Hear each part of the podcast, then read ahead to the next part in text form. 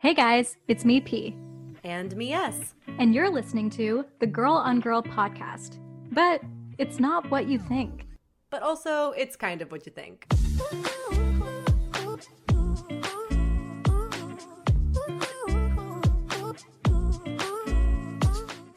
Okay, here's the deal. My name is Persis. I'm queer, Indian, femme, and a little over five feet tall. And my name is Sarah. I'm straight, white, cis, and a proud ginger. Every episode, we're going to talk about sexuality from a queer perspective, from a straight perspective, and what it means to find the fluidity between the two. We're going to talk about taboos, labels, dating, awkward moments, pop culture icons. We're also going to talk safe sex, self discovery, discrimination, and what it means to be a queer minority.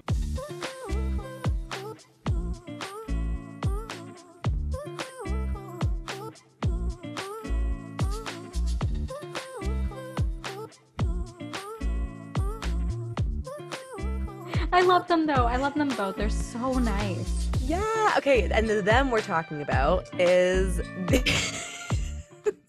My gay mommies. is okay. Persis now has two gay mommies, and we love them to death. Amanda and Kendra from Big Queer Book Club, which is a podcast that we um, have been getting into for the last few months, ever since I think they stumbled across us and kind of reached out and asked if we wanted to be on their pod. We did. On every episode of their podcast, they bring a guest on to talk about a queer book. And so we read a queer book and then went on, it's like a book club. So we went on and talked about it with them. It was so fun. And we were like, you guys got to come on our pod. So they did. And we chat with them about our favorite queer films adapted from books. Yeah, because full disclosure, guys, full disclosure. Sarah and I aren't really the biggest, like what you say, um, having you fun isn't hard when you've got a got a library, library card. card. No. Mm-mm. We've never really been those types of gals. No, I wanted to be. Like when Arthur was singing that to me as a child, I wanted it. That's the future I wanted for myself. It is. It's It what I wanted as well. No.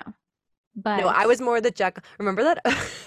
Jekyll, Jekyll, Hyde, Yes. Mr. Hyde. Wait, Jekyll, Jekyll, Hyde, Jekyll, Hyde, Hyde, Jekyll, Jekyll, Jekyll, Jekyll, Hyde, Jekyll, Hyde. But I loved me a little Jekyll, Jekyll, Hyde, and I didn't take the library card advice into my life, but I took the Jekyll, Jekyll, Hyde advice. Because I have two personalities. Because here's what it is, okay, guys. This is my take. This is my hot take. The brain. The you brain character. You know the character, the brain. You never saw that. you never saw that. you never saw that musical side of him. No, never. Never did, and it was a full-on Yeah. theatrical experience of the brain. Yes, imagine like the shyest kid in your class all of a sudden being the star of the school musical. That's what it was. Exactly. Okay, but what we were trying to say, segue, is that we just don't really read that much. Listen, we don't, but we're really trying to because we know it's good for you. and there are just so many good books out there. I would love to read more books that I know are going to turn into movies so I can like read the book first and then see the movie. But anyway, uh, what, why did we bring that up? Because Big Queer Book Club welcomed us into their world, even though we're not big bookies. But we are film gals, and so are they. So we decided to talk about a whole bunch of films that were adapted from books. And it was cool because I actually had not read a single one of these books, but they had read many of them. And so they had really cool takes on like what was different between the book and the movie, you know, what they liked, what they didn't like, uh, what was left out, those types of things. Yeah, it was a really good conversation because even for me, I'd only read one of the books out of all of them, and it's just inspired me to actually read the books, especially as you guys will see in the episode, Fried Green Tomatoes, Yes. because you'll, as you'll see, so I don't want to give too much away, but there were moments in the movies where I was like, in that movie, sorry, specifically, where I felt, I don't know how queer this really feels right now, but then Amanda and Kendra were saying it's very, very clear in the book. So it made me want to read it. Me too. I can't wait to put all the books on my reading list. And if you guys want a new pod to listen to, you've got to listen to Big Queer Book Club. You can get it anywhere you get your podcasts. Um, and they have really cool guests on all the time, including us. Our episode with them, we read a book called All Out, and it was really great. Yeah. So Lots of like short stories. yeah, real- it was like a book real of short short stories. stories. Yeah. Yeah, real, real ones, not fake. Not fake like us. Guys, I don't know if anyone knows what's going on, but I'm so happy that we had this fun conversation.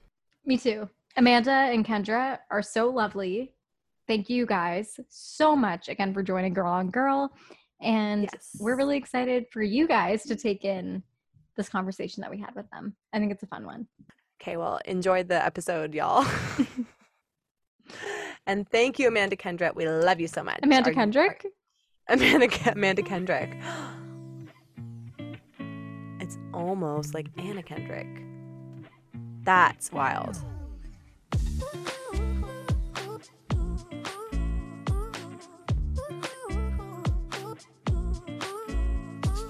This blue light is really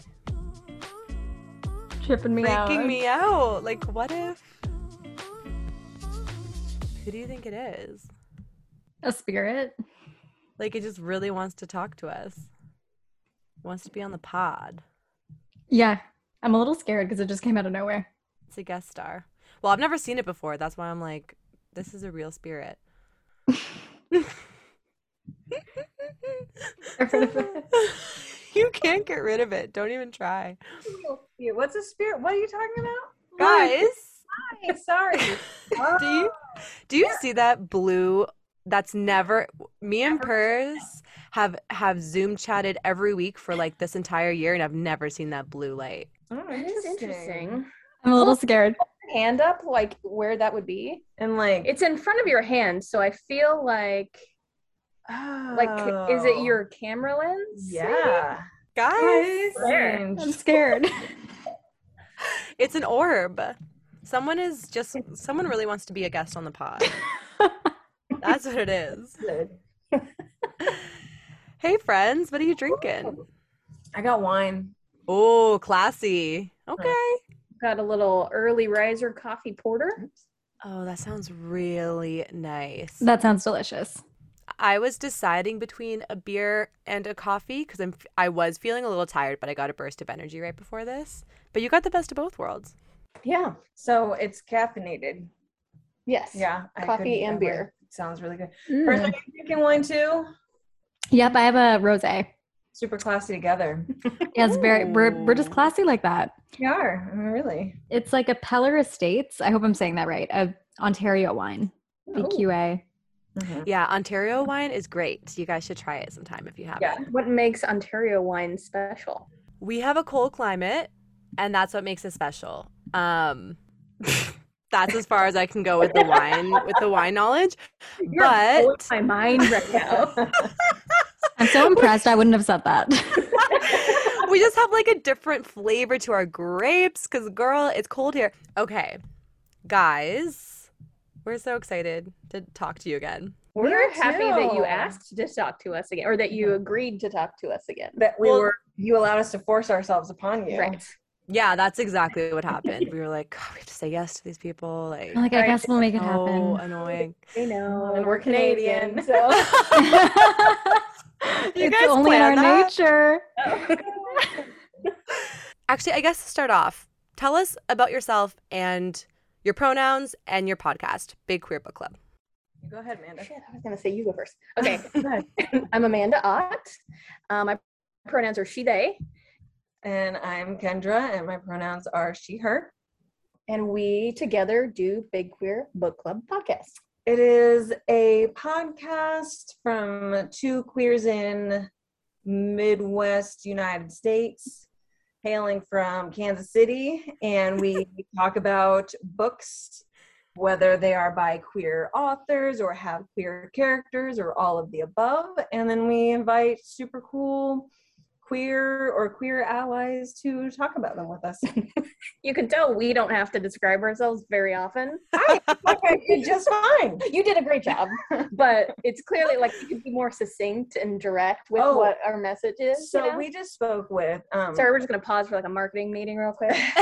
yeah, let's get the messaging correct here. right. One of our most recent episodes, we talked to Sam Brinton from Trevor Project, and Sam speaks. Oof. Their job is like- to speak to people. Like they uh, speak in front of Congress all the time. Oh yeah, Cool. Incredible speaker. and That's just- so awesome. They awesome. were like, Sam, tell us about yourself, and they were like, boom, boom, boom, and I was like, God damn. right? Yeah, you have to have like a spiel ready for yourself. I'm the worst at um, introing myself. I actually had uh, an experience with that today at my job where we were, I Mm. just like don't know what happened to me, but I was just like, I'm a Persis. I started a month ago. It was a new job. I mean, maybe it was better than I, I thought, but sometimes I was just like, what do I say? hmm Maybe it just came out more authentic that way. Right. Like it hadn't been rehearsed. exactly. Yeah. If you were like, Oof. I'm Persis Abraham, I was born on September 28th, 1995, they'd be like, I'm a Libra sun, Scorpio moon, Capricorn rising. And if you want to learn more about that, you can listen to our episode with astrologist Amelia Earhart. We're like asking you guys to talk about your pod and just completely Oh, God. interrupting you and plugging our own episodes. I kind of love it though. Mhm. Okay, like this is a good give and please. no, please continue. Tell us more. Tell us more. Or if you don't have anything else to say, that's I think that's Yeah. it. We're queer people. We read queer books and we talk to people about said queer books Mhm. to get more people to read those queer books. Yeah. You guys have you guys are like goals for guests. Like the guests you have on are just Yeah. like so cool and, imp- like making a, an actual impact in what in whatever their discipline is, whether they're actors or yeah, like a part of the Trevor project or whatever it is. I feel like we Goals. were so lucky when we started this thing out. Amanda came to me and was like, let's do this thing. And I was like, you're crazy. No one's going to say yes. and I am so grateful and amazed every yeah, we time like, someone says yes. People said yes. What do we do now? We can't back out now. Right? We're in it. Varun was the first guest. Varun Zaranga. That blew my mind. I know. That's so cool. and we were like, then- shit. Now we gotta like Mhm. really like do this. We Yeah. can't just joke about doing it. Yeah. No, How too did you guys feel when you when you landed the girls from Girl on Girl? Like what did you Yeah, what like was the reaction? Yeah, Like I called out. Kendra and I was like, Kendra, oh my god. And I was like, oh, Kendra. I guess I'll do that. I might be okay. I will say I have to credit you guys for us reaching out to Humberly Gonzalez because Yes. I had seen so I think it went I recently watched Ginny and Georgia Mhm. and was intrigued by everyone on that show Mhm. and was just looking up like who the actors were and I had seen her name, like click her name, and then she had recently been on your podcast. Yeah. So I listened to Humberly's episode and then I was like, oh my God, that's so Mhm. cool. This podcast is so cool. That was my first interaction with your podcast. And so Oh sweet. I was like, okay, continue listening to the Mhm. podcast, but then also like, let's try and get Humberly Gonzalez. And she said yes. Yeah. I love Humberly that. is like so down to chat, like down to hang, down to chat. She like you know what I mean? She's just very open to every opportunity. She's a busy, busy girl. Like she's always doing something. Yeah. Oh, Yeah. always. Actually, I was talking to her not long ago because um I uh got the book Stray City after you guys promoted the book, and I was like, I'm very intrigued because she was telling me about how she was on your guys' podcast, and then she was like, it's the story about um a lesbian gets like pregnant after like sex with a man, and I just remember being like, that would be my nightmare, like just going on like a drunken. I just have a a drunken night out, Straight and then. I just have sex with a man and then get pregnant. Like, let's just try it once. Fuck. I feel like we have to give you some credit because when we were on your pod, we admitted that both of us are not really readers. Like, we love movies, which is what we're talking about on today's episode, but we're both just like, we've struggled with reading consistently. It's like this weird thing. And I have to say, ever since that episode, we've both been reading more. And I even I even gave Persis a queer book for her birthday. Can you guys, if you want to, before we dive into today's topic, share a little bit about your experiences as two queer folk, whether it's your coming out experience or just what it was like for you growing up queer. Gosh, that is a broad question. I know, I know. Um, Any little Tell us about the tidbits you feel like you sharing lost your virginity to a woman. oh gosh. you would. Okay, Tell so I had in I'll detail? tell you Tell this us. So Oh, cool. I, I didn't think important. was 15. Oh Lord, I was young. girl, girl power. Had only ever mildly badly kissed a boy in like seventh grade. And then nothing after that until I was 15. And then I was hanging out with a friend of mine. It was nice because she was the person that I was able to go to when I was kind of realizing, you know, all of my queerness. And we kind of went through these steps together. And so that was really nice. And we could be very open and honest with each other. And then she snagged a porn from her dad's porn stash and brought it over and we're like, Do you want to give this a try? And I was like, uh yeah, let's go ahead and give this a try. Like Yes. whatever. And then one thing led to another, and that was literally just like and you're like, we did pages 69 to 70.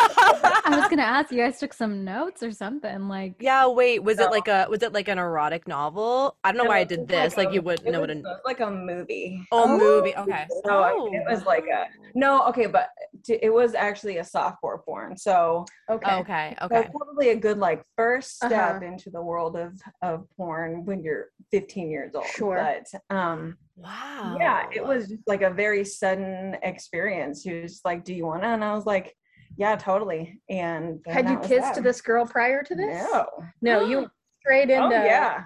It softcore porn. like That's a that is a leap. Like I have to yeah, say. huge leap. Huge. and afterwards, I was like, "Holy fuck, what happened?"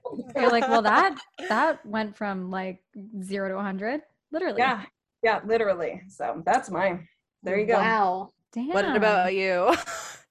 I mean, I I, don't think you should want to top that. I have an embarrassing story that involves porn, but it is in really no way related to me being queer. Did you get caught watching? I'll still tell it.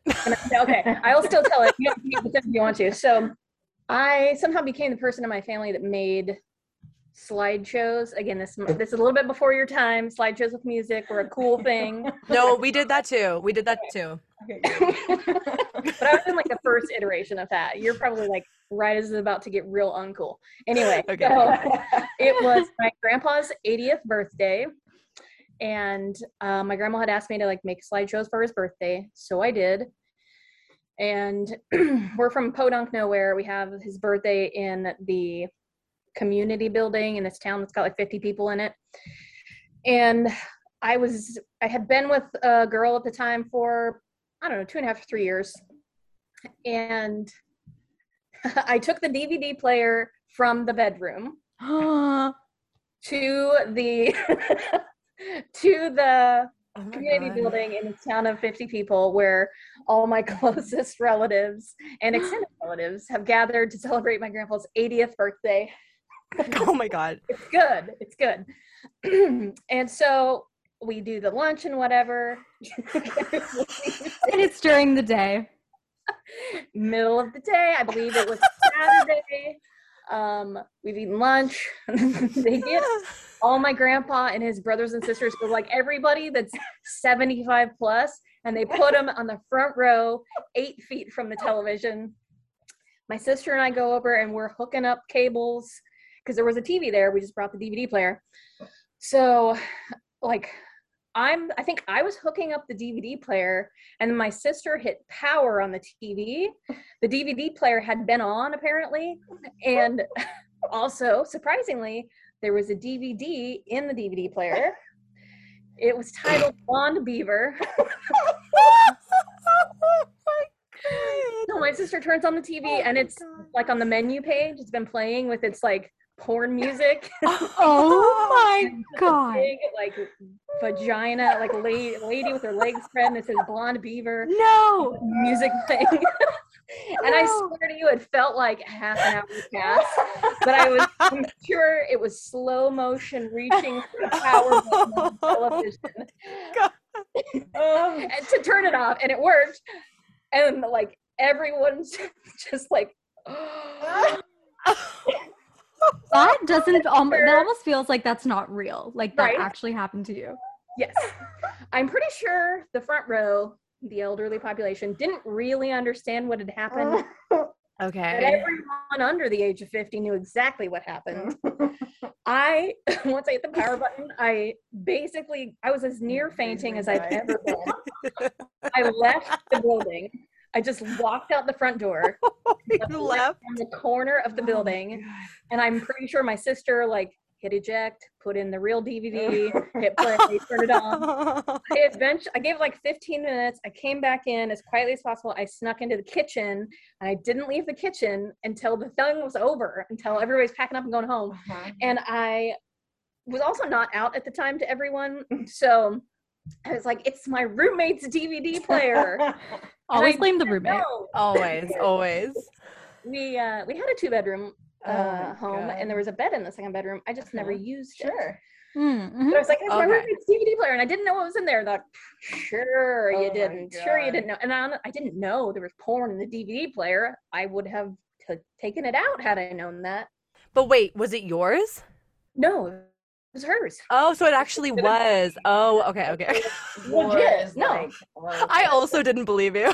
I mean, I wouldn't blame anyone who didn't believe me, but Oh my god. the ultimate, most mortifying moment. I'm not sure that town has ever seen pornography before.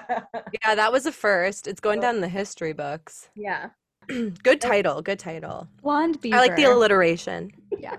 Short and to the point, That is one of unlike our the podcast great things about porn names. They do tend to be like the alliteration is really strong, and they're not beating around the. bush. Touche. Wow. Oh, I could. I don't know if you guys are gonna so have any usable audio for this episode. All of that I audio. I hope you know that is all staying in here. thoughts. Random That's thoughts all. for book club. hmm Mhm. And where can people listen to Big Queer Book Club? Everywhere, right? Oh. Everywhere you get your podcast, we hope every once in a while there's a tech problem that's like, why isn't it posting on iTunes? Yeah. Right. I don't know. Actually, I I, might get. I'm gonna get a little top up because your girl's running low, but I'll be back Oh, in literally 0.5 Okay. seconds. Listen, while Persis gets a top up, I'm going to segue here from DVD players into DVDs, into movies, into, you know what I'm saying? Okay. I I'm the queen of Look segues. that brain going. job. Here's how I'm gonna segue that. Mhm. Listen, there's a lot going on up here. Okay. Today we're going to be talking about basically when we were on your pod, we were talking about books, obviously. One book in particular. But we were also we kind of like got off topic because it's us and started talking about how much we all love movies so much. And so we were like, when you come on our pod, let's talk about movies and why not make them films that were adapted from popular queer books and so that's what we're going to talk about today. We have a little list. We can always do some like honorable mentions. We, me and Purse were talking about how like there's probably so many that we didn't think to put on this list, or maybe we haven't seen. Um, but these were kind of like the for some reason the ones that came top to mind. Some of them are kind of like obscure, maybe, or maybe you wouldn't think of them right away. But they're all adapted from pretty much all adapted from novels, right? Yeah. Mhm. Yeah, Yeah. all of them. And I just watched a few of them for the first time this week. Really? Ooh, which ones? yeah, please start us off by telling us which ones you watched for the first time. Disobedience. Okay. Oh, okay. fried green tomatoes that I had never seen. You're What? welcome. I had never Thank seen that one either. I never heard of fried green tomatoes. What? I watched it last night. I know. I know. Okay, I had heard of it, but I hadn't seen it. So I I, get like bad I half hadn't a heard of point. it. So I would imagine you've not read the book. You just, just saw the movie, correct? Correct. Correct. I haven't read any of these books. oh, that makes me feel better. I frantically listened to Disobedience on Audible the last two days, and I still didn't finish it. But oh my god, commitment right there. Yes. no, I the things I will do for you. Thank you so much. know. I didn't do appreciate a that. single audible moment. Like not even a one. Um, I so think we started talking with dis- about disobedience then, since that was the first one you mentioned. let's do it. Let's do it. Persis has been telling me about disobedience for years and years. I've never watched it um, until this week. It is so good. And I, I did read the book too. Yes. Oh, you did? Okay, so I'm the only one. Yes. So, as we all know, um, it's a film adaptation of the novel by Naomi Alderman. Stars Rachel Weisz as Ronit, and then Rachel McAdams as Esty, and Alessandra Nivola. I hope I'm saying these names right, by the way. Alessandra Nivola as Dovid. So, just a quick summary of the movie and the film. After the death of her father, Ronit, a young woman, returns to an Orthodox community that cast her out as a child. However, she ends up igniting her passion for her childhood friend, who is Esty. Ooh la la. Mhm. I'm just gonna jump right in and say when I like watching this for the first time, all I could think, and I texted this to Persis too. She was like, "How are you liking it?" I was like, "This shit is bleak." Like Yeah. the Yeah. whole movie was just shades of gray. I Uh-huh. was like, I'm worried about these people. Like they're not getting enough vitamin D. Like you know, Yeah. it's just a lot. But I understand it's like melancholia in a movie. But I just had to say that right away. I'm I'm so glad that you point that out because color schemes in movies just I just love it and especially when like you I mean you recognize it without realizing it but um being able to represent oppression using color the way they did I just think it is amazing and props to the cinematographer for that film because I Mhm. love it. Yeah, I agree. That was like my first reaction. And then by the end, I was like, color was not needed here. The like the way this I, I love when cinemat I love cinematography and how it can make grayscale be so like vivid and purposeful in some way. hmm Definitely. Yeah, I think that I wanted to. I'm pretty sure, if I'm remembering this correctly, I really wanted to see the movie, but I hadn't read the read the book yet either. So I'm pretty sure that I we watched my wife and I watched the movie, and then I, then I started the book because I thought you know the book generally is always better than the movie. So I didn't Mhm. want to disappoint myself by reading the book and then watching the movie. So I did them in the other order.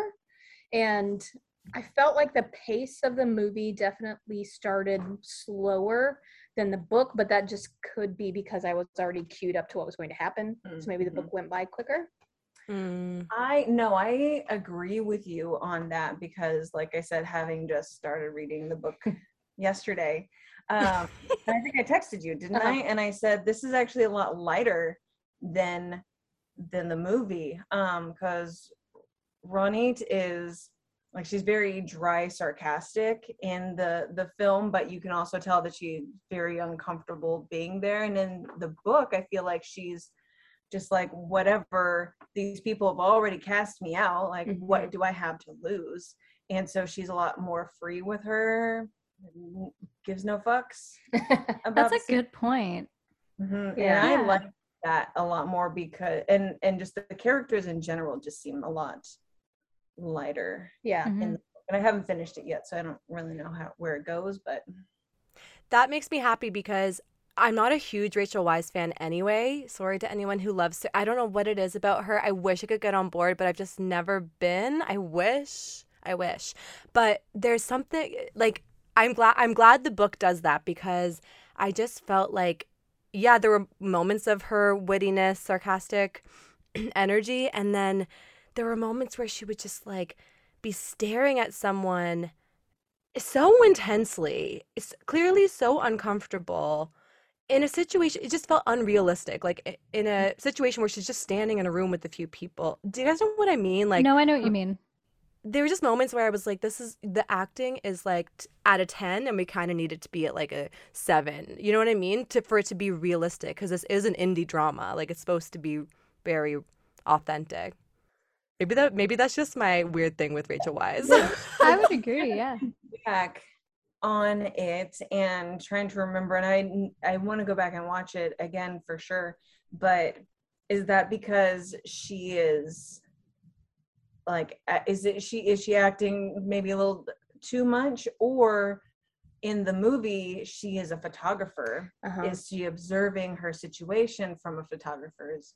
Uh, Like a lens, like- Mm, yeah. Good point, Kendra. that's a very good point. Astute observation. I've Kendra. taken some.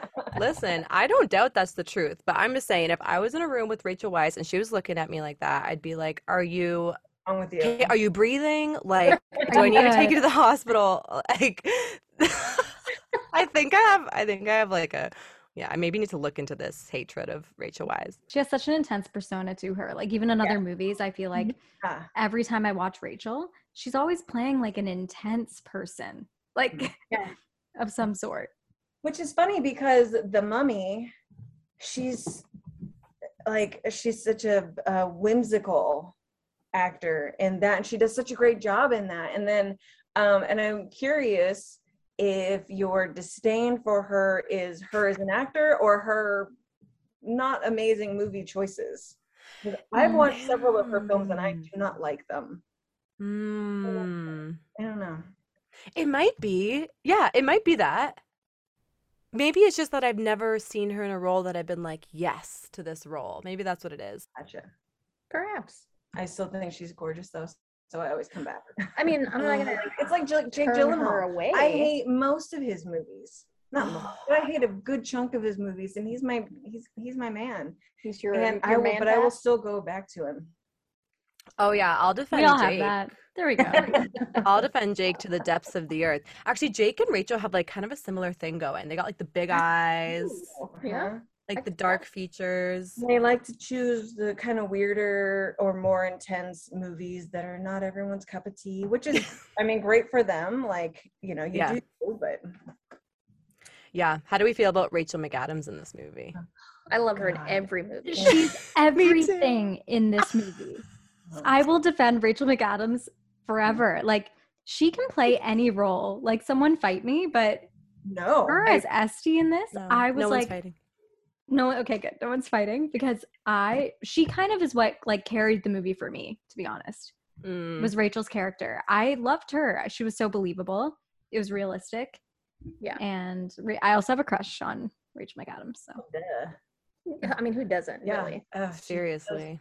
because like okay so i i watched mean girls um only just last year and so like looking at her in mean girls and having seen her in so many other things i'm like this is not this that's not her that's not her She's played a wide range of things. uh-huh. and i love the movie um midnight in paris Mm. and i always forget that she's in it too and i love when you forget that an actor is in something Mhm. because it shows that they are embodying their character and they're not just the actor that's in Right. the movie Yeah, she always plays such a lovable person, and then Midnight in Paris, she's like the total opposite. you don't like her. Yeah. I hate her I will say the one thing that I found out in making sure that I was going to be cognizant of what I was spouting across the microphone today is that um, it did say there was an article that talked about the author of the book, Naomi Alderman, and that it wasn't necessarily based on any of her personal experiences, but she did stop practicing the Jewish religion after she wrote this book. Oh. Which I found Wow. this is like this was like her goodbye I think her writing it, and I this is not uh, in this article. This is just my perspective. Mhm. What I'm absorbing and gonna spit back out is that she went to write about the Jewish community that she was a part of, and then in putting it on paper, you start to see like how screwed up some of this stuff is, Yeah. Mhm. and that led to her decision possibly to be like, this is this isn't what I'm comfortable with anymore. yeah that's, That's really cool. I was gonna ask if like this was some sort of, you know, inspired story. Like some something was real in this. so was she an orthodox orthodox jew like Uh, I didn't go that. I didn't read No, the okay. far enough in that article just to the, see. just the jewish faith is it is no longer her thing Yeah, um, I can't. I'm, I don't want to speak on it because I can't Sure. be 100 percent sure. sure sure Can you guys explain something to me? And spoiler alert, spoiler alert if you haven't watched Disobedience, why didn't Esty just go with Ronit? um you know Is there a reason that I missed? here's the thing because ronit I will say it not explicit. Like the book doesn't say explicitly, here's why I'm not going to go with you. Mhm. I think Ronit is a, in general, like a stronger person, or maybe a more, uh, what is it? What is it that I'm thinking of? Like, does not just she's uh, like a non-conforming kind of a person. From what I can tell in the book, there are little stories in there that kind of paint her as a little bit of a. fuck, What's the word I'm looking Like- for? Mm, I don't A rebel? Yeah, rebel, but like I didn't mean it as like Or, like- oh rebel. Or like a free spirit, maybe? Yeah, maybe just a free spirit. Yeah. Mhm. Like that's And how she was until she decided to go into this relationship and end up in a situation. And Mhm. at the end, she's going, I can't take that anymore. I'm going to go back to how I wanted to be. Yeah. So she is, but she fits herself in this box for a period of time. Ronit or Esty? I'm sorry, Esty. Is Oh, what I'm I was talking You're about talking about Ronit. Ronit. I'm talking about We're having two different conversations. and I think Ronit was like, you know, the the explosion after her thing with Esty came to light, and she was like, "This is, th- I can't, I can't be like put in this little box Mhm. like this. I'm out."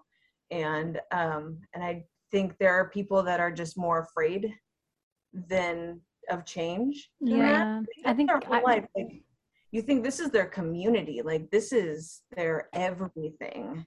Their entire lives are based around their religion and this small community. So to have to give that up, and I think a lot of people that are in s- a very strong religious community face that issue. You know, they want to get out of it, but you have to start over completely. And that's hard for a lot of people. So I think in the end, especially because she's having a kid, uh, I mean that would be a lot of really big change. Also, I'm really glad that I'll be honest. I I'm glad she didn't go with Renee, like because that would be too like pretty. Too perfect. Yeah, too perfect. And I'm like, you guys haven't seen each other in how many years, and like you've been with each other for two weeks maybe, and you know, I mm-hmm. forgot about the timeline of all that too. It's like Yeah. it may not, may not make sense realistically. Right. It would have been like a nice bow on the end, but I, I agree. I didn't want her to go, but I guess, and I, I totally hear what you're saying, but I guess I'm a, like a little bit of a runner. And I just kind of felt like, okay, you already made this incredibly hard decision to leave your husband, which obviously is not okay in your community. And you're just going to stay there. So mine was like, if it was me, I'd run for the hills. Like, and face face the music of my decision to you know but i mean i'm not esty or anything like that uh, I felt the same thing. Like I because she'd already kind of blown the whole thing up. Like you're already leaving this life that you built for yourself. Like I wanted her to go also to New York and start living that life. But my assumption was that she'd already done this huge thing and leaving uh, North London, I think, is where it was set. The limited support system she might still have, becoming then a single mother like moving away from that too across to another continent i just think she was like taking a calculated risk she would she did this one step but also going but i'm about to be responsible for another human being so in the best interest of my child i'm going to stay here where it's you know maybe safer for me Mhm. to yeah start off on that adventure yeah. that makes sense can we give a shout Hmm. out to rachel mcadams british accent for a sec oh, for sure. Yes. it was really good Good Yeah. accent yeah Mhm. i was nervous at first i was like oh no I am the worst critic for I- non-English people using a British accent. Like, Me too. I'm like, there, and I'm like, oh, mm, you didn't say that one right. Like, same the one word they say through the entire movie and be like, i they failed We compare everyone to piper perabo and imagine me and you and her accent Oh my gosh. wait i can't remember it Super. she that's the one with her and Lena Headey, and she like leaves her husband after they get great. married for the flower the florist Sarah, Um, I tried to make you watch that during Pride. no I, I did but i can't remember the accent Oh yeah. yeah i mean It's it just not- seems practiced Yeah. yeah Yeah. and there i saw different kind of interviews or articles where people comment about it not being a great british accent like i think it's passing of course but it just sounds like she's trying Uh-huh. Yeah. It wasn't Yeah. natural. Um, can I side note because that's what I do all day? Yeah. Um, my least all-time least favorite British accent is uh, Drew Barrymore in was that movie from the 90s where she plays Cinderella? Oh, I've never seen it, Oh, but I know what you're talking about. I can see like the title of the movie and the. Is that what it's called with Drew Barrymore? Uh-huh. Yeah. Hate it. Hate it. Like I refuse to watch it again because I just remember and maybe I'm remembering it worse than it actually was, Lee, I sure will. but uh can't can't deal with it. Oh, this movie. Oh no, Drew. Yeah, I, Drew Barrymore is also on my Rachel Weisz list. Oh no! I Really? love her. What's going on with me? I'm not gonna lie. I'm a I am a Drew Barrymore girl. Love her. But I I also feel like Drew has such a distinct voice that I Uh-huh. don't even know if I could picture her like like doing an accent. Uh-huh. I can't. She needs to have the Drew classic Drew Right. voice. And her when she talks her mouth is like I don't know, she's so Have you seen uh. Sarah Paulson's impression of Drew Barrymore? Oh, so good. no. Sarah Paulson's no. yeah. You should just YouTube it sometime. She's Yeah, done it on great. a couple like Jimmy Fallon or something like Oh. that, or maybe it was Ellen. I don't know, but she's done it numerous times, and it's really good. Oh, okay, I'm definitely gonna do that because I love Sarah Paulson. Moving forward. Moving forward, let's talk about fried green tomatoes because I feel like we're all kind of stoked to talk about this. And let's just toss it right over to you guys because this was your suggestion, and thank God it was. It was. Mhm. So we. This is my number one favorite movie. My number one favorite book. I read it What? every year. Stop. I love that. Yeah. No way. And we had Amy Italiana. She's a French musician who uh, has had some uh, involvement with Wynonna Earp, the show, and the conventions. That's how we came to know of her. Uh, but we had her on the podcast to talk about this book. Mhm. Mhm. That's so cool. Yeah, it is. I would say it's probably, I mean, it's not my number one favorite movie. It probably has made top eight. I'll say that. Wow. Um, Wow. But it definitely is number one favorite book. Um, it is, I had to stop reading it every year because I did like Amanda for a long time. I would just read it every every year, and I kind of had to stop doing that because I go into a state of mourning at the once I finished it because Mm. like these characters are my family and um and I'm just so so sad to end the book and Mm. It is sad when you finish it every time. it's just so sad. I literally cry. Just I just. Wow. Do you mind if I read a summary of the Book? book? Yes, yes, yes, yes, yes. Okay, Please do. so it is by Fanny Flagg and it was published in 1987. And the summary reads It weaves together the past and the present through the blossoming friendship between Evelyn Couch, a middle aged housewife, and Ninny Threadgood, an elderly woman who lives in a nursing home. Uh, every week, Evelyn visits Ninny, who tells her stories about her youth in the town of Whistle Stop, Alabama, where her sister in law, Idgie, and her friend Ruth ran a cafe. Uh, these stories, along with Ninny's friendship, enable Evelyn to begin a new, satisfying life while allowing the people and stories of Ninny's youth to live on. What do you have to say about this? Are you ready to interject? That's I I feel just- like that not- leaves a, at a lot of the story in the book, though. Also, like I'm kind of I'm kind of mad about the summary that I snagged from the internet because there's also uh, a lot about several collector Colored. several characters yeah. who are people of color Mhm. who have really interesting stories in this book and that summary skipped over all of those So I I think this this book had a huge part. Well, okay, I didn't read the book until I was you're about to say i've never read i didn't read the book I didn't read it until I was Actually. a teenager. But the at least the movie um really formed my perspective on on how I feel for people that are not like me Mm. or say people that don't look like me people Okay. of color it is you know very like pro love everybody and it you know there's a lot of involvement with the kkk in Mhm. in this story and um and i love how idgie likes to make them look super foolish and ridiculous and call them out on their bullshit but um i think it was just a very like influential book in in my Mhm. life and summaries like that irritate me because in the movie, the relationship between Idgie and Ruth is a very close friendship. And in the book, it is a relationship. They Yeah. have a child together. hmm They are together. Like when they get together, Idgie's dad says, You have a family now. Mhm. You need to support them. Right. And Yeah. like they acknowledge it that Mhm. they are a family. Yeah, that's what I was gonna say. If you haven't read the book, I highly recommend you do read the book because they're they're clearly together in the book, and there's a lot more story So much more in the book than just what you see in the movie. So many incredible characters.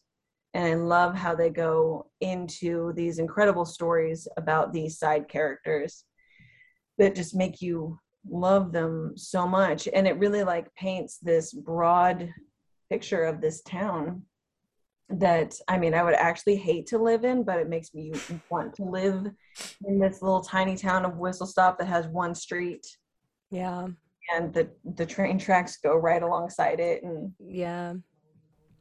Well, when I so I haven't read the book unfortunately yet. I will, but when I was looking up the differences between them, it said exactly those two things. First of all, there are all these incredibly rich characters of color in the book and it's just like completely blown over in the film. Like you like watching the film, I would have never guessed that the book had any storyline involving the BIPOC characters that were alongside them in the movie. Mhm. And just the fact that like in the book they're in a relationship. They're Mhm. they're wives. And in the film it's implied but never explicit, which is a very common thing that happens in queer rep. Um, and I found this article where this girl was talking about how much she just like adores this movie and this book. And she was saying that at the time, 91, when the movie came out, there was no great lesbian representation anywhere. It was either like lesbians are murderers or criminals, um, you know, or like femme fatales, or it was just completely implied, like total queer baiting. There was no actual relationship happening at all. And something about, even though the movie didn't go as explicit as the book, there was still something about the movie that was like almost like moving a little further forward into the gray space that felt like she celebrated it so much. She saw it like a million times in theaters because she was like, this, I know they're in a relationship. Mm-hmm. Yeah. It's, it's almost like implied enough at the time. I thought that was cool. as a kid, I asked my mom, I'm like, I just, I just don't understand. Are they friends or is there something more? And she's like, no, they're friends. Okay. They're just very close friends. They're just best friends. They're just best uh-huh. friends. The scene where, because when I was watching it too, I was telling Sarah earlier that I was kind of waiting for the queer stuff to happen because I kept being like, when is this going to happen? I don't really get it yet. Yay. When is the, I'm just waiting for the gay Queer stuff. baited you into re- into watching this movie. But Literally. then it was specifically the scene where Ruth kisses um Idgie like on the cheek, Mhm. like by that lake, and I was like, "That's the stuff." That what it is is. the stuff. That I is know the it's like stuff. just grabbing little bits of bait. because that scene is so is also like so satisfying at the same time though like it's a nothing like i mean Uh-huh. it's not like whatever but also the way and this i think that's the scene that like makes it the most confusing too because Idgie's so brokenhearted that Ruth is going to go off and get married Yep. and you just see her just completely deflate Mhm. and then Ruth kisses her on the cheek, and you know that was probably like the most amazing thing to happen Mhm. to her. But also, she's just so And she like leans into it a little bit. and, Mhm. Like, yeah. oh yeah, there's a lot of subtext You know, she just there. wanted to turn her head and like, oh, oops. I will Oh, say, I Yeah. So I probably saw this movie for the first time when I was, I don't know, 11, and I I didn't understand why I loved this movie so much until until I probably until I read the book. I would say, which I didn't read mm. the book until I was maybe 24. So I watched it every time it came on TV. I stopped what I was doing, watched it, cried every time the movie played. Wow. I was really like pulled to this movie. I didn't even I didn't understand why. And I read the book when I was like 23, 24. They're clearly together in the book and by that time I was in a relationship. I wasn't all the way out yet, but it's like, "Oh, That's why. You're. Like I was picking up on it. I saw myself in that. Aw. well, so Idgie Threadgood Aw. as a kid was me as a kid. Yeah. hundred percent. Yeah. Oh, I loved her character. I like instantly was drawn to her.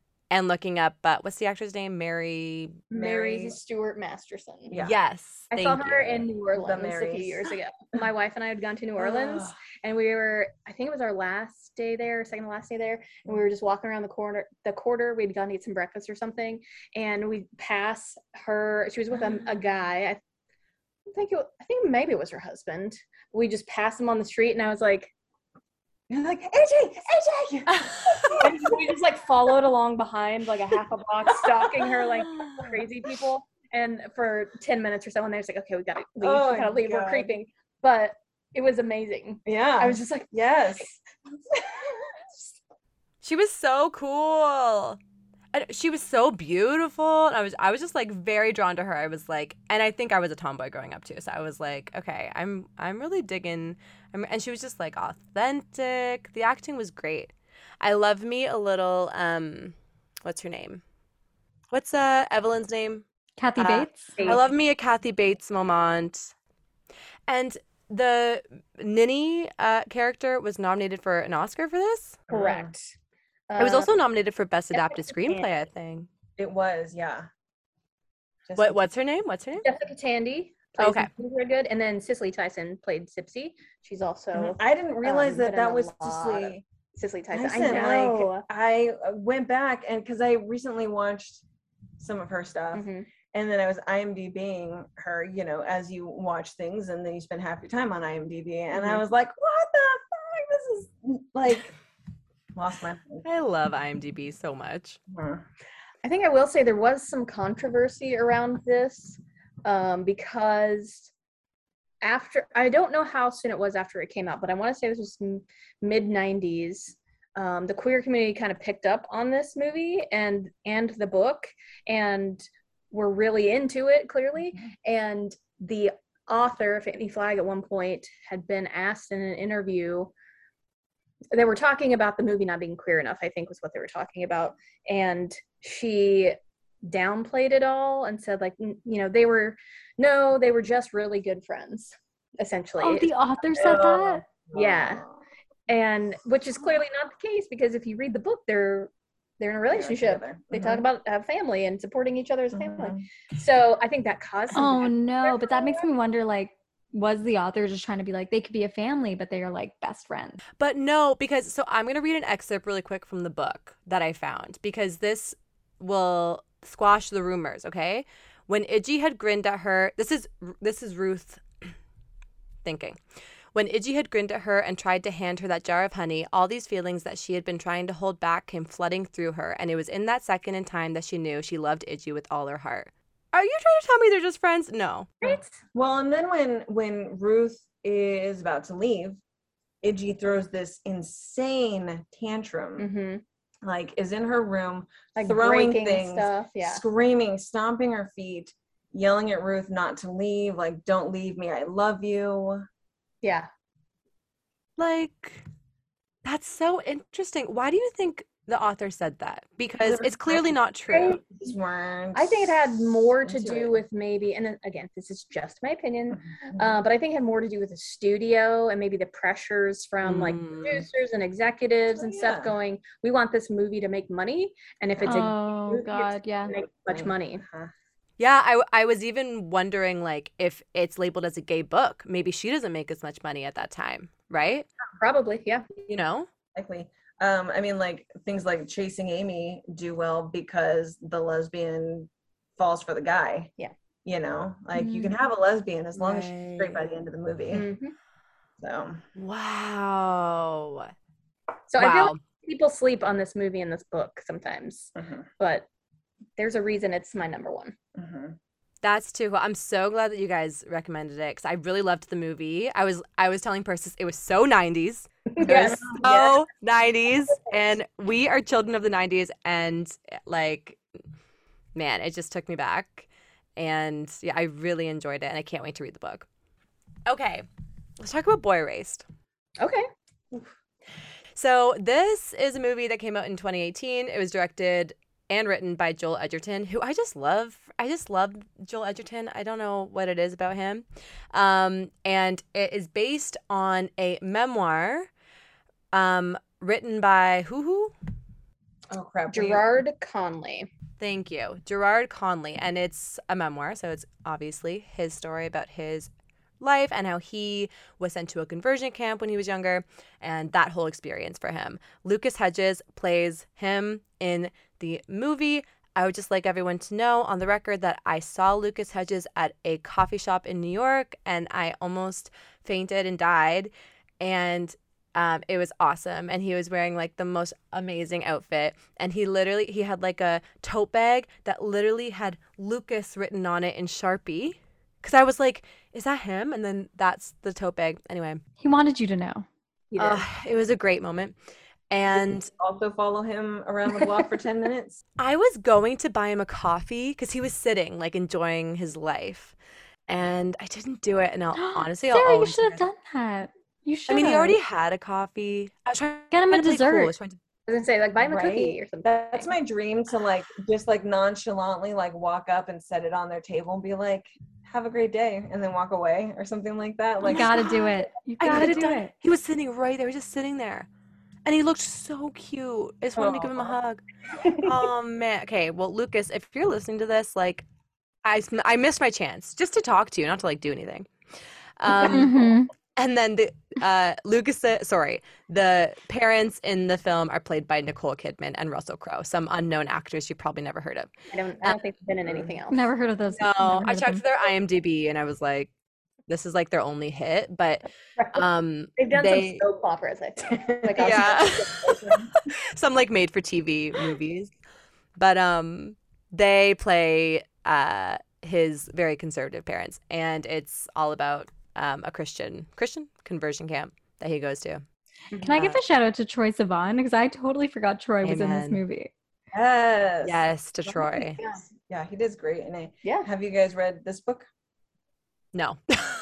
No, but I'm adding it to my list You of queer is books I gotta read. really good. It is heavy, like Yeah. the like the movie. But Mhm. heavier, I would say. Yeah, um, because you go more in depth into his head and his situations. We read this for the podcast with Adeline, the A musician, Canadian, musician.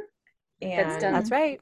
Some work for Wynonna, Wynonna Earp, which a theme. we've actually never seen that television show, but What's your- oh yeah, that one about and- yeah, a gun. yeah.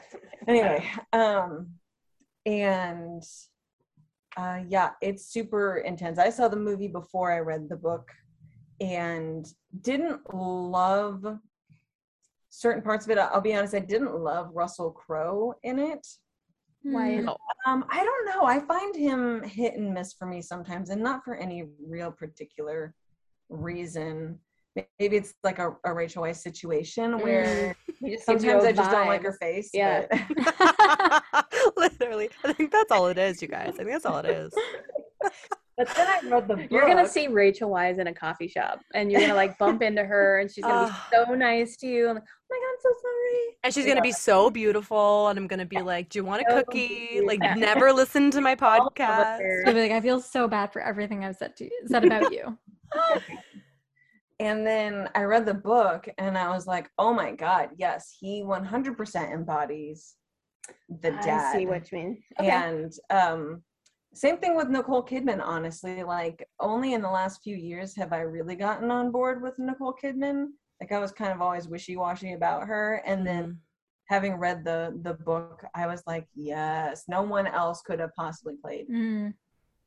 Oh wow! What was it about? Was it just more backstory or more, you know, description of the way characters? they- yeah, the way they described the mom, I guess maybe it's because I didn't find her character in the movie believable a little bit to me. The way she is just like she's very glamorous and she's um and I was like, I just don't feel like this is a preacher's wife. Like she doesn't strike me as Hmm. as that and like you know, she wants to be understanding and she wants to to learn and so being able to get the backstory behind the mom because like in the book they describe she wouldn't dare walk out of the house without a full face of makeup and her hair completely Mm, like her outfit perfectly orchestrated and and all of that and i really think yeah i think it just now like looking at that i'm like yeah that totally works yeah. That's interesting. I kind of had that same um, reaction to Russell. Just and maybe it's a Rachel Weisz thing, I don't know. But in this movie in particular, I was like, I don't know. But I'm happy to hear that it's reflected from the book because I mean, it definitely was impactful the way he the way he- his character interacted with his son. Like it definitely was I think it made me feel the way it was supposed to make me feel. Does that make sense? Which is like Mhm. anger and sadness and concern and frustration. Yeah. Oh, and then um Joe Alwyn as well. Oh, okay. Justice for Joe Alwyn. Do you guys know who this actor is?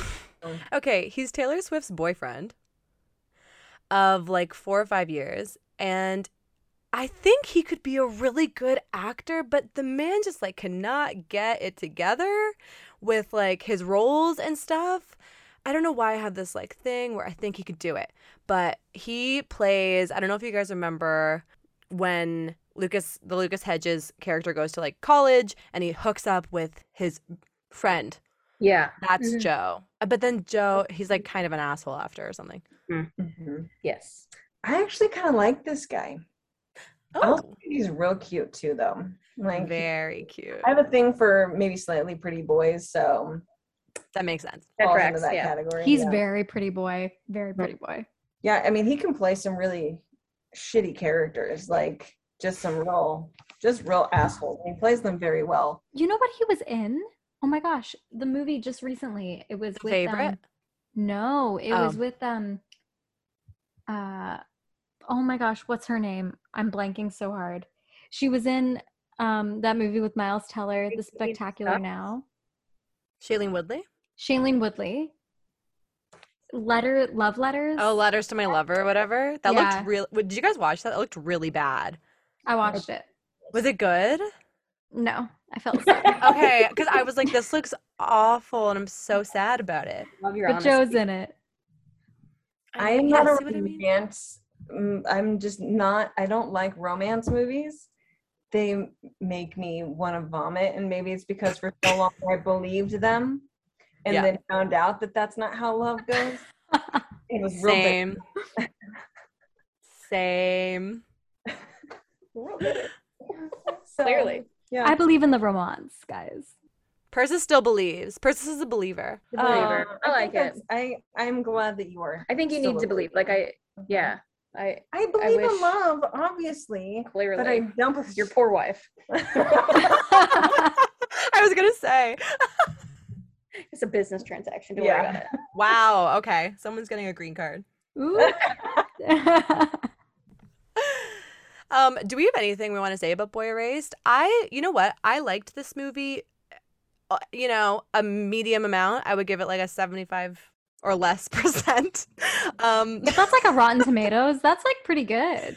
yeah, like I liked it. I think it might be because I love Lucas Hedges. Maybe like I'm a little biased, but I, for me, it was my first look inside the world of conversion therapy, and that's I think that's why I liked it because I was really interested in seeing what's going to happen.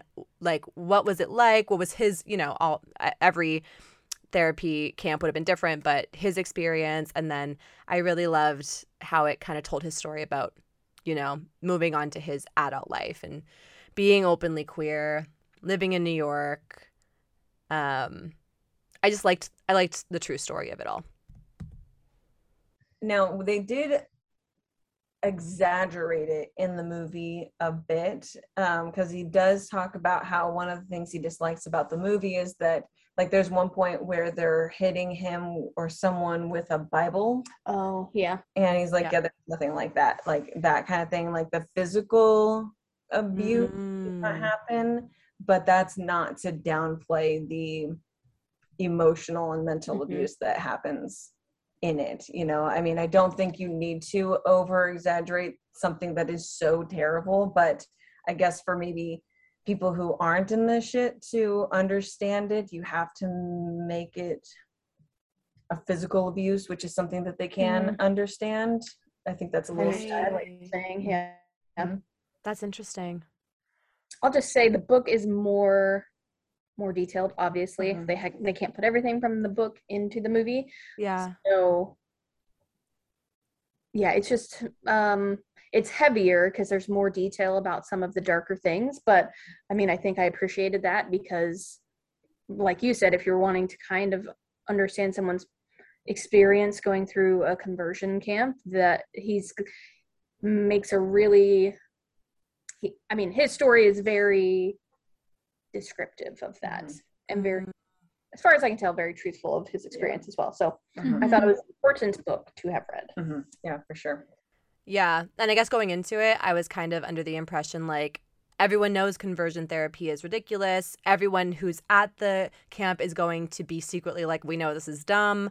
I know I'm gay, or some sort of narrative like that. And I thought it was just, it, I was surprised at how much like the main character was really like, let's give this a shot, you know? Um, and how his environment growing up in the church, especially with a father as a pastor, minister, pastor, I thought that was for some reason surprised me. I guess just go because I was going into it being like already f- annoyed and frustrated and angry. I was like, oh, all the people in the camp are going to be angry too. But he was like, maybe this will work for me. Mm-hmm. Yeah. I'm going to tie this back to our podcast. So, Yes. our, our recent episode with Sam Brinton that works for the Trevor Project, unfortunately, does have personal experiences with conversion therapy, but they work with. I had a point to what I was going to say. I swear. They, uh, they're oh, like sorry. So and- they're the um, the the government advocate, Mhm. and they're working on passing conversion therapy bans in all 50 states. and there have been and bans they're- in 37 states, Yeah. something like that. That's already, amazing. Right. Which so, is like, incredible, but when you consider that already over 700,000 people have been subjected to conversion therapy. It just doesn't feel real. Like how is that? How is that still happening now? Yes. How's that happening now in 2021? That only 37 states have banned it. Totally. Is that in the States, 700,000 people? Yes. Guys. That's the thing. It's like when you even with Boy Erased, I was like, this was just all in the past. No, And it's no, not. it's still very current. and I I, have a think they friend don't have accurate conversion therapy. statistics on that even. Oh. No, probably not, So they they're ballparking 700,000, but they Mhm. actually believe that it's much well, and more. that was that was just a couple. Of, that was, and that's an old number from Mhm. when Cameron Post came out. Is when I Mm. started reading up on it, and Mhm. Right. it blew my mind that it was still a thing. So that was in what 2018 when Cameron Post came out. yeah, Yep. Yeah. three years old information. Correct. It's called the 50 Bills, 50 States. So Sam Brinton is working to get those bills passed mm-hmm. in 50 states to ban conversion therapy. Doing incredible work. Yep. I tried That's to find that. Right, I can't, but I think you're right. I think it's like 37. You're right, though. It's so funny when you talk about progress. It's like it's something to celebrate, and then it's also like thirty-seven. What do you mean, thirty-seven states? Like wh- what? Yeah. There's 50. There's Let's keep going. Oh Yeah. my god. I yeah. Oh my god, I just like lost my breath for a sec. That's heavy, but I'm I'm I'm eager and nervous to read Boy Erased. Mhm. Yeah. Yeah, you have to be in the right headspace for it. I'm love, love, love, love, love this next movie so much. Um, we're gonna get into Carol. Have you guys both seen slash read the book? Oh, Yes. indeed. Okay, so I haven't read the book. So point Girl. lost for me. Again, yeah, we have opinions. So you do you do your part, Yeah, and then true, we'll true, talk true. about our Okay. opinions. Okay. So um, it's a 2015 British American film adaptation of the novel Carol. It was directed by Todd Haynes from a screenplay by Phyllis Nagy. Um, the film stars Cate Blanchett as Carol and then Rooney Mara as Therese. Carol was an official selection of the 2015 Cannes Film Festival and won the Queer Palm Award. Quick summary of the story is that Rooney Mara's character, Therese, works at a department store in Manhattan where she sees the beautiful Carol, who's played by Cate Blanchett. And then things take a crazy turn because she starts to develop feelings for Carol.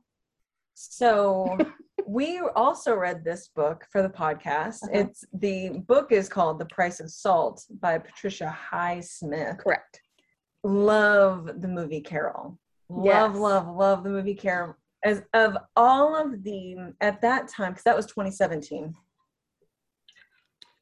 The queer l- lesbian movies that have come out to that point, it was 2015. Yeah. Oh wow, it was one of my absolute favorites Mhm. um, because Wow.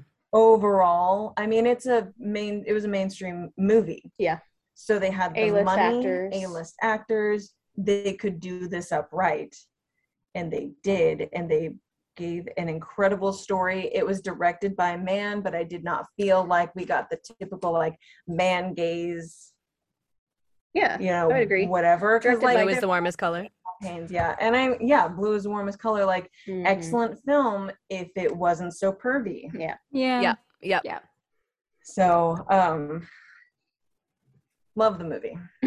so cute. Um, can I interject? There was some. So I feel like as a film student, you'll appreciate this. The cinematographer shot the movie Carol on super 16 millimeter film. Mhm. On film, which is not something that happens nowadays, and you can Mm. absolutely 100% tell. And I love that you said that. You'd that. But I Oh. feel like there's i mean i found it super interesting maybe no one else does so it was originally published in 1952 uh, using the pseudonym claire morgan highsmith I didn't know. and her agent said she was going to be committing career suicide because she had just written a book Fingersmith. no she didn't write this that that was sarah waters i think Oh shit, you're right. um Okay, it like thinking about it. strangers on a train or something like that I don't i'm so sorry i cut it out because i thought it was gonna, not going to be important but um the girl on the train, maybe? no Okay, never mind. I want to say it's strangers and there's more. But anyway, Okay, she had this huge book and did really well. And then she wrote this queer book, and her agent was like, "This is career suicide. You should not publish this book." But they ended up publishing it, but under this pseudonym, um, and it did really well. People enjoyed it Wow. because it was one of the first significant novels where there was a conventional happy ending Mhm. that there were characters who had more explicit sexual existence Mhm. in the book not just Mm. hinted at. Um, and then, so like it pub- went out of publication, and then someone wanted to republish it, and someone offered her five thousand dollars to reprint the book under her own name in 1983, or two thousand dollars under a pseudonym if she would republish it under a pseudonym again. And she ended up taking the money and she published it under her actual name um, but it Mhm. was really interesting like it was kind of controversial the whole way through and um, part of the reasons reason she was hesitant to publish it under her own name was because she did include experiences that she had actually lived that were true and she was worried about people's perception of that Oh wow. Wow, that is so interesting. Where did, where did you where did you find this all? uh the The internet? internet. W- i'm going to tell you where it's at it's at www.wikipedia.com oh my god. It's on Wikipedia. Um that is Just type it so cool. Wait, wait. So sorry. What year did did this book come out? 1952 Oh, wow. Okay. Wow. Wow. like, wow, wow, wow. I know when Carol came out, I did not know about this book. I was just like, gay movie, sign me up. Yeah. And don't believe that it was, I want to say it was a couple years after I'd seen the movie that somehow I found out it was a book. Mhm. And then I was like, I got to have that. Yeah. And I read it and I loved it. You did love it. I don't I remember did. that you loved it, but There's I more explicit sex scenes in the book. Ooh, okay. Then I'm definitely gonna read it. It's not like Blonde Beaver or anything. Right. it's way less explicit than Blonde Beaver, but more explicit than the movie. Oh my god. That's really cool. I like that. I love like the story behind a film adaptation. I love it from like beginning to end. And I mean, they just nailed it with this movie. They just absolutely nailed it. And I think Rooney and Kate, I remember when it was first coming out and I was like, Rooney and Kate, what a weird what a weird combo, but intriguing, obviously. And then it's just like for me, it just worked. That's my personal opinion. I was like immediately I was like this works. I The get it. chemistry was amazing. I thought the chemistry was really good between them. Oh, it was Mhm. incredible. I mean, But I like, think um, Cate Blanchett had chemistry with a wet noodle, if I'm being Ugh, honest. Straight up. Straight up. get Oh it. I'd, my God, I'd don't even pay start money about to see Kate. that. Love She's it. on my list. Mhm. Big time. Oh Mhm. gosh, yes. Did you guys um watch Ocean's 8? Yes. Yes. Yes. Love that movie. What do we God. think about Sandra Bullock and Kate? Uh, yeah, Gotcha. Here Yes. for it. People didn't like Ocean's 8. It got like kind of bad reviews. Because And it Because it was all female. I, I'm like I'm like I see myself all up in here. I Mhm. loved Why? every- I loved Awkwafina. Oh, I, Oh, loved, I, I love everyone in that movie. I loved Anne Rihanna. Hathaway in that movie. I never loved Anne Hathaway, and I was like, this is She's perfect. going Everyone's on against type. Why is everyone on my shit list? Girl. I love that it's the deemed the Rachel Weisz list. Like, Right. It's the Rachel Weisz. list. yeah, now, exactly. it's like- it's That's where it starts. Rachel list, you know. oh, oh, We know Is about the her. rage? You know, yeah. I think that um Anne's on there, but not for Ocean Eight. Ocean's Eight. Yeah, she's good. yeah. Just because I Um, mean, you gotta yeah. love it when an actor can kind of make fun of themselves a little Mhm. bit, you know, because she is always seen as like too, like she's always acting. You know, people have Yeah. never thought that she's ever been authentic Oh, sure. outside of her films. You That's know? probably what it is. Yeah. yeah and so i think that that was she's like listen i can i can make fun of myself too like i Yeah. know this industry is a little bit ridiculous Yeah. Yeah, It's that's why I loved it. queer- Her brother is gay, Mhm. and so she's a huge like ally for the queer community. Yeah Oof, I didn't know that. Anne Hathaway? I didn't know that either. okay, she's off the list now. oh, I think good. she's spoken at like hrc events Uh-huh. and stuff like that too Yeah. so yeah she's a big advocate Also loved Mindy Kaling. I know that like Ocean's Eight is not the movie we're talking about. for Yes. like subtext queer movie. Uh-huh. Let's do it. yes. yes. 'Cause it's oh, not should do like explicit. a subtext queer movie. Right. Like Kate and Sandra, episode. it's not like ex- it's not really like known. right? yeah it's But kind of it's uh, but you could it's like let a yourself Ruth, believe Ruth. Idgie situation Sorta. like are they best Mm. friends or are they or like has best there is there friends? history there? Oh, I think there's history there for sure. yeah i just don't think they were ever like able to fully commit to each other Right. because that's just not their thing Exactly. Yeah. Neither one of them I f- feel Uh-huh. like are commitment types. yeah Yeah. And like Sandra was in jail and stuff. Like, And you know she did gay stuff in jail. Come on. oh, 100% Without a did some gay doubt. stuff. 100%. hundred percent. 100%. Is there anything else you want to say about Carol? Just such a great movie. Great movie. I, didn't love the book. It was great. Oh, okay. That's good to know. I didn't love the book. Agree to disagree. It's not a super long read. That's you true. know, it's very so, fast. Like I I would say give it a shot because and I I hate like I also hate to say this, but it gets better in the end. I Mhm. think. Um the way it's like all resolved and everything, like I think it it resolves itself really well. But I was just Yeah. really frustrated through about seventy five percent of it. Mm. That's okay. That's fair. experience. It was indeed. I'll still read it. I'll put it on my list. Me too. We're gonna ha- we have a lot of homework for you guys to do. We Yeah. I really do. Yeah. I'm okay with it. Guys, we have one more movie left for our final stretch. And I love this movie. Love it. This is a good one. Miseducation of Cameron Post. This movie is set in 1993. A teenager named Cameron is caught in the backseat of a car with the prom queen. Um, is it actually the prom queen or is it just like her friend? I thought it was just her friend. She was your friend. Yeah. This like summary says prom queen, which is like I don't know, like I hate I don't like when summaries just like make stuff up for no reason. Like it was just her friend who she went to prom with. Like shock value or something like that. Oh, the Yeah, like the prom- prom queen. Yeah. Yeah, I don't know. That's weird. Anyway, Maybe she was just like away- popular or something. I don't know. Hmm, Yeah, probably. probably. Um, Cameron sent away to a treatment center in a remote area called God's Promise. While she's being subjected to questionable gay conversion therapies, she bonds with some fellow residents as they pretend to go along with the process while waiting to be released. So, yeah, this one brought up some parallels for me to Boy Erased, just because Boy Erased was my first experience, like learning about conversion therapies. Um, but I I liked this one a lot better. This film Yeah. a lot better than Boy Erased. Me too. I liked this film a lot more too. And I there was something too. Didn't I haven't seen this movie in a while, so correct me if I'm wrong. But didn't Cameron's parents die? Yeah, so her parents died when she was young. Um, it's assumed. and she's being raised by her aunt? Question mark. Yeah. In Okay, book, cool. says she's being raised by her aunt and her grandmother. Okay, got it. I don't And- remember Got it. my mother, but I remember her aunt. Yeah. It seems like she's pretty close to her aunt. Um, and her aunt is the one who takes her to the conversion therapy.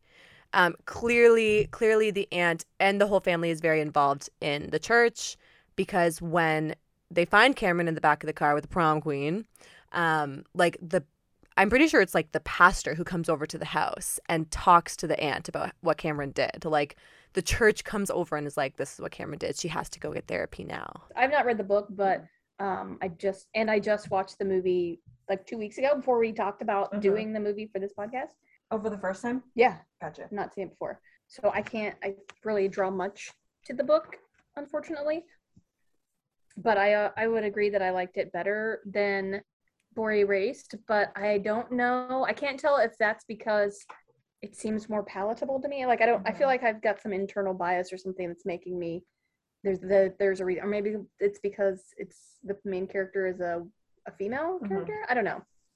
I will, Yeah. I will say, I while Cameron Post outlines the awfulness of conversion therapy, I did not find it as shocking as Boy Erased. Hmm. For sure. Uh, not to say that it downplayed conversion therapy at all, but it did not. Um, it was just not as blatantly horrifying and manipulative and violent like it is in Boy Erased. Totally. I totally agree. I think that's why I thought it was interesting was because of how subtle it was, like how subtle the abuse was. Because even when there's a point where something, spoiler, something um, happens to one of the kids at the camp, and someone has to come and kind of like um, assess the care at the facility, and they're interviewing Cameron, who we didn't really say this, but is uh, played by Chloe Grace Moretz, the great and they're kind of like, "Oh, are you being treated badly? Like, are you?" you and all her answers are like, "No, like I'm, I'm getting treated okay. Like I'm getting fed. I'm getting, I have a, I have a safe place to sleep. Like, her answers are all like, "Yeah, everything's fine." And then he asks if she trusts the people who run the facility, and she says, "No." Right. Like, Mhm. of course not. I thought that was a good representation of how like subtle abuse can be, how emotional abuse. And she says she calls out emo- emotional abuse in that scene. Um, and I bet there are a lot of people who experienced conversion therapy who had that same kind of like more subtle abuse as opposed to maybe the more drastic tale that's told in Boy Erased. I think it's important to like have the both of those exist out there in the world, you know? Yeah. Well, and I think it's an interesting distinction um, because she she is having to try to convince him at that point that this place is horrible, Right. awful, traumatic, and the fact that she has to find ways to convince him of this because there is not blatant physical abuse happening blows my mind. It's something that so we went through um, a foster parenting class, and it baffles me that as long as children have a place to sleep and a roof over their heads, that a lot of other things are just overlooked. Mhm. Hmm. Just Yep. overlooked. They're they're safe. Right. Their basic needs are being met, hmm but all of their other needs are are not. But as long as they're physically safe, then everything's okay. And it's it's not okay. And the fact Yeah. that has to, I mean, that is the scene that stands out most to me that blew my mind is that these things are allowed. This is allowed. The government allows it to send children, like underage children. You know, I think it's one thing Yep. to send adults. I think that's horrible, but they're adults and they make their own decisions. But to send children who cannot make that decision for themselves to something like this, and then Yeah. well, you have a roof over your head and you're Mm. not being abused. Right. They're feeding you. They're housing you. They're not Mhm. hitting you. What do you? We can't do anything. Mhm. Yeah, that's basically what the assessor says. Is assessor a word? I don't know. Yes. But the assessor was like, "Well, I'm only here to assess whether you're getting fed and like whether you're safe." Cameron was like, "Oh, what was it? Oh, she was like, they're actively teaching us to hate ourselves." Mhm. Yeah. And I, it's just so funny because he's this assessor is walking into a conversion therapy camp. It's it's almost like hello like this is all bad and wrong. This is my like aggressive angry self coming out. like you're walking into a to a bad place like and you're just like it's all good. You know what I'm saying? Yeah. I Yeah. just was like Yeah. I don't know. I mean, what else do you say to that? Right. Like, yeah. It's it's horrible. It needs to stop. Yeah. It does. But I, I liked all the different characters. I liked all the different kids who were at the camp. They all had kind of a different story. I liked the whole iceberg thing. I thought it was cool. Like they used it as a way to try to convert them, but it was almost a better tool for them to figure out why they were gay or like or Mhm. why being okay why being gay was okay or like I thought that was really cool. Would And you then, remind like- me of the iceberg thing. I actually don't remember that part.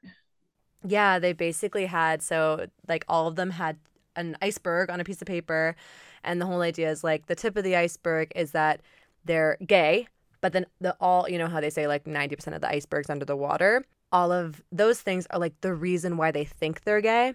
So it, it would be like gender confusion because I was good at sports. Like a young boy there might say like, "Oh, I did too many like girly things with my mom." Uh huh. Growing up. Right. Spent too much time with my mom, and her female influence rubbed off on me.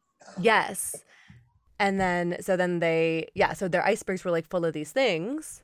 Um or like in Chloe Grace Moretz case, she, she but like my parents died. Mhm. Mhm. So all these traumatic slash not traumatic things. And anyway, I thought it was cool. There was a lot of emphasis on this like iceberg thing. And then eventually I felt like it was more of a tool for them to be like these are like I don't know, like more accepting of themselves as opposed to like hating themselves. Well, Yeah. yeah. Realizing these things are what make me me, Mhm. and Learning and celebrate that. realize yeah, and realizing like, and that's okay. Like, Mhm. it's actually not bad. These people are trying to tell me it's bad, but it's not bad. This is just me. Yeah. 'Cause we don't get enough of that from society. Like Shocking. And I also liked how this movie had like a like I guess you might call it a happy ending, but spoiler alert: the Cameron and a few friends like escape from the yeah. camp and they head out head out on the open road and hitch, hitchhike or whatever. Do we know in the book like does is that where it ends as well? I don't know. I guess we'll find, have to find out.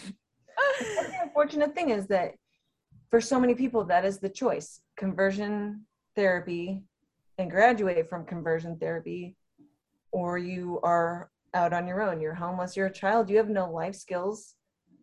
And so many kids end up in these bad situations. They end up, you know, they're homeless, they uh, get hooked on on drugs or all sorts of things they uh, I mean, the, the suicide rate amongst queer kids is outrageously Mhm. high. And it's horrifying that those are the choices. Yeah. Even Which to this day. Is where I will segue back into Trevor Project. Like Mhm. Yeah.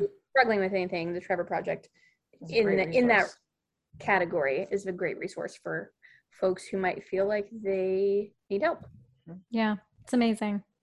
And if you're interested in learning more about conversion therapy, I, I would recommend both of both Cameron Post and Boy Erased, just as like two different two different POVs, you know, a female identifying person, a a male identifying person, and just like different time periods also. Yeah. Mhm. Clearly different like therapy um approaches. Yeah. They're both very eye opening though. Oh, They're so eye-opening. One of the things I, I will say I love about uh, Boy Erased being a true story is that we get to know what happens afterwards. Mhm. and to know that his mom has become like his biggest fan and his biggest advocate i mean they go on tv shows together and she speaks out and goes to all these events to like be the the mom for all these queer people and you know she will say i was wrong i didn't know better but now i know better and now i'm just making up for you know these things that i did to my kid and like looking back i can't even believe that i did this to my kid and you know that type of thing Yeah. Uh, that's we a should prime get her on example the of like learning through it, right? Like we're no no one I feel like there's so many moments where like you have to do the she probably have to do the unlearning and then Uh-huh. be like, yeah, this is where I'm at and now I'm like the biggest advocate. I think that's like a really beautiful story to see where she was then and then where she is now. and you don't hear that en- enough. So No. yeah, to be able to see it, Yeah. it was great. Do we have any honorable mentions before we say goodbye to your beautiful faces? We were gonna, Purse and I were talking about Blue is the Warmest Color because it's actually based on some comic books, which we didn't realize. Um, a one comic book and or like a series of comic books Hmm. or graphic novels, I guess you could say. Very- But we just feel that movie like is uh, controversial enough that like we didn't really want to give too Maybe much time to it. Yeah. And then we talked about Brokeback because it's based on like a short story or something. It is. Yeah. Yeah. my knowledge.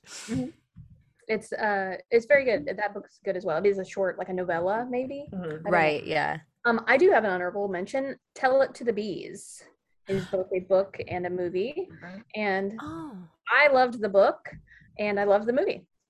I Oh. enjoyed, I enjoyed the movie. Um, There's some fantasy, like you have to buy in a little bit to some parts of the movie towards the end, and but I struggled to buy into it when it's not like presented as a, a fantasy kind of a thing, and then suddenly I have to suspend my reality, for a moment. reality. Then I'm like, Right, right. I'm a girl or something. But um, no, it isn't. It is enjoyable. Yeah. Um, I I definitely want to read the book.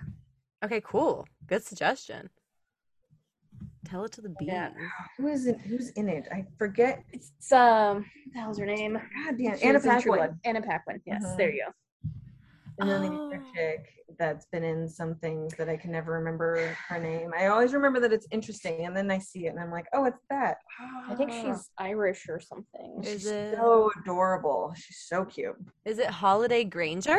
Yes. Doesn't Yes. That's a great I always name. I love that name, Holliday Grainger. I, I always want to say Hermione, and I'm like, no, no, it's not Hermione, but it's something like. It's like- Grainger. Wow, that's a cool name. It's also spelled with two L's. Like, Huh. you know, that's badass. Is there anything else you guys want to say or like plug or anything exciting coming down the pipeline? I mean, I feel like every guest we have on is exciting. Yeah, yeah, we've because got because we don't think people are ever going to say yes, and then they do. Right. We've got some authors coming up that Uh-huh. we're really excited about. Some about their erotica work. coming up, our first erotica officially. yeah. I'm so stoked for that Yeah, one. I'm so oh my excited. god. Yeah. Um, but otherwise, I think just listen to the podcast. Mhm, Big. Queer Book Club podcast. Tell your friends. Yeah, post on your Tumblr accounts. I'm gonna sign up for a. Tumblr and see if I can link it to my MySpace account. Yes. Oh my god. Oh my god, Wait, no, I'm so MySpace. sorry.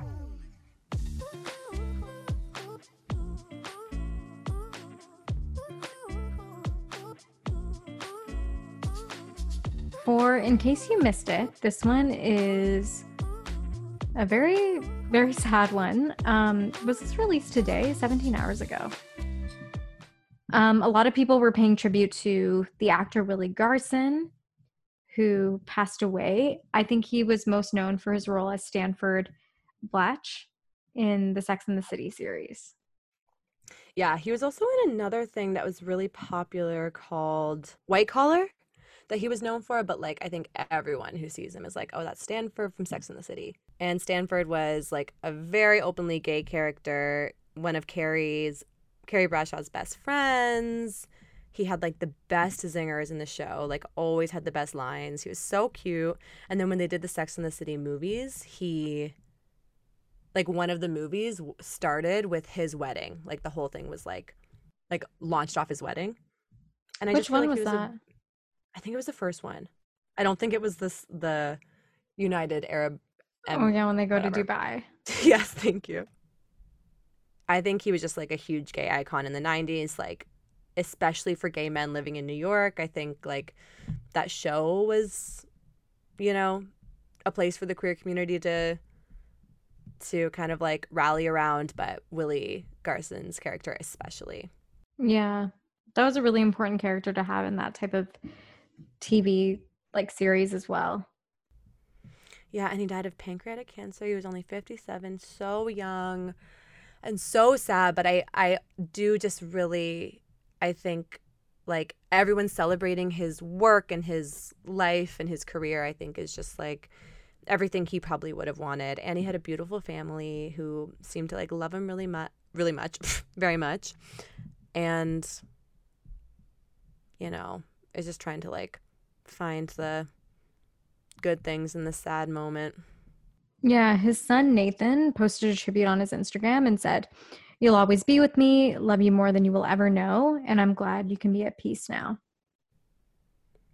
Oh, it's so sad. But I do think just for the queer community, he's he was kind of like a a certain type of representation that was important, of course. And I think like a staple in 90s culture. I think especially for that time. Yeah, definitely. And he'll be remembered and loved. It looks like Hilarie Burton from One Tree Hill got like a tattoo for Willie Garson. Oh, wow. Yeah, that's really sad. I think Sarah Jessica Parker said something too. She said she's not ready to mourn Willie Garson, as many of the co stars started to pay tribute. Yeah, I think they got really close because they were they played best friends. in the show. Definitely. He was just so funny. Yeah, he was. And I think going along with representation, I think, yeah, for that time, there were probably a lot of people who probably would have really appreciated his character and to see that done so authentically. Yeah, and I think it was like played up. Like his character was definitely like a character, but I think that's okay too. Like that was maybe like a type of representation that was needed at that time. Mhm. And definitely goes down in the history books as like an iconic gay character in TV. I would say so, for sure. We love him, and I might even watch an episode of Sex in the City tonight to honor his life. Yeah. Maybe I'll watch the movie with his wedding. 57 is so young. I know, I know. That's like atrocious. That's so sad. So sad. He lived while he was here, you know? He really did. hmm I didn't even know he had cancer. Me neither. Anyway, Well, rest in peace. R.I.P. And thank you for giving us such an iconic character and Yes. for all of your brilliant work and that representation that the queer community definitely needed. Willie Yes. Garson. Stanford forever.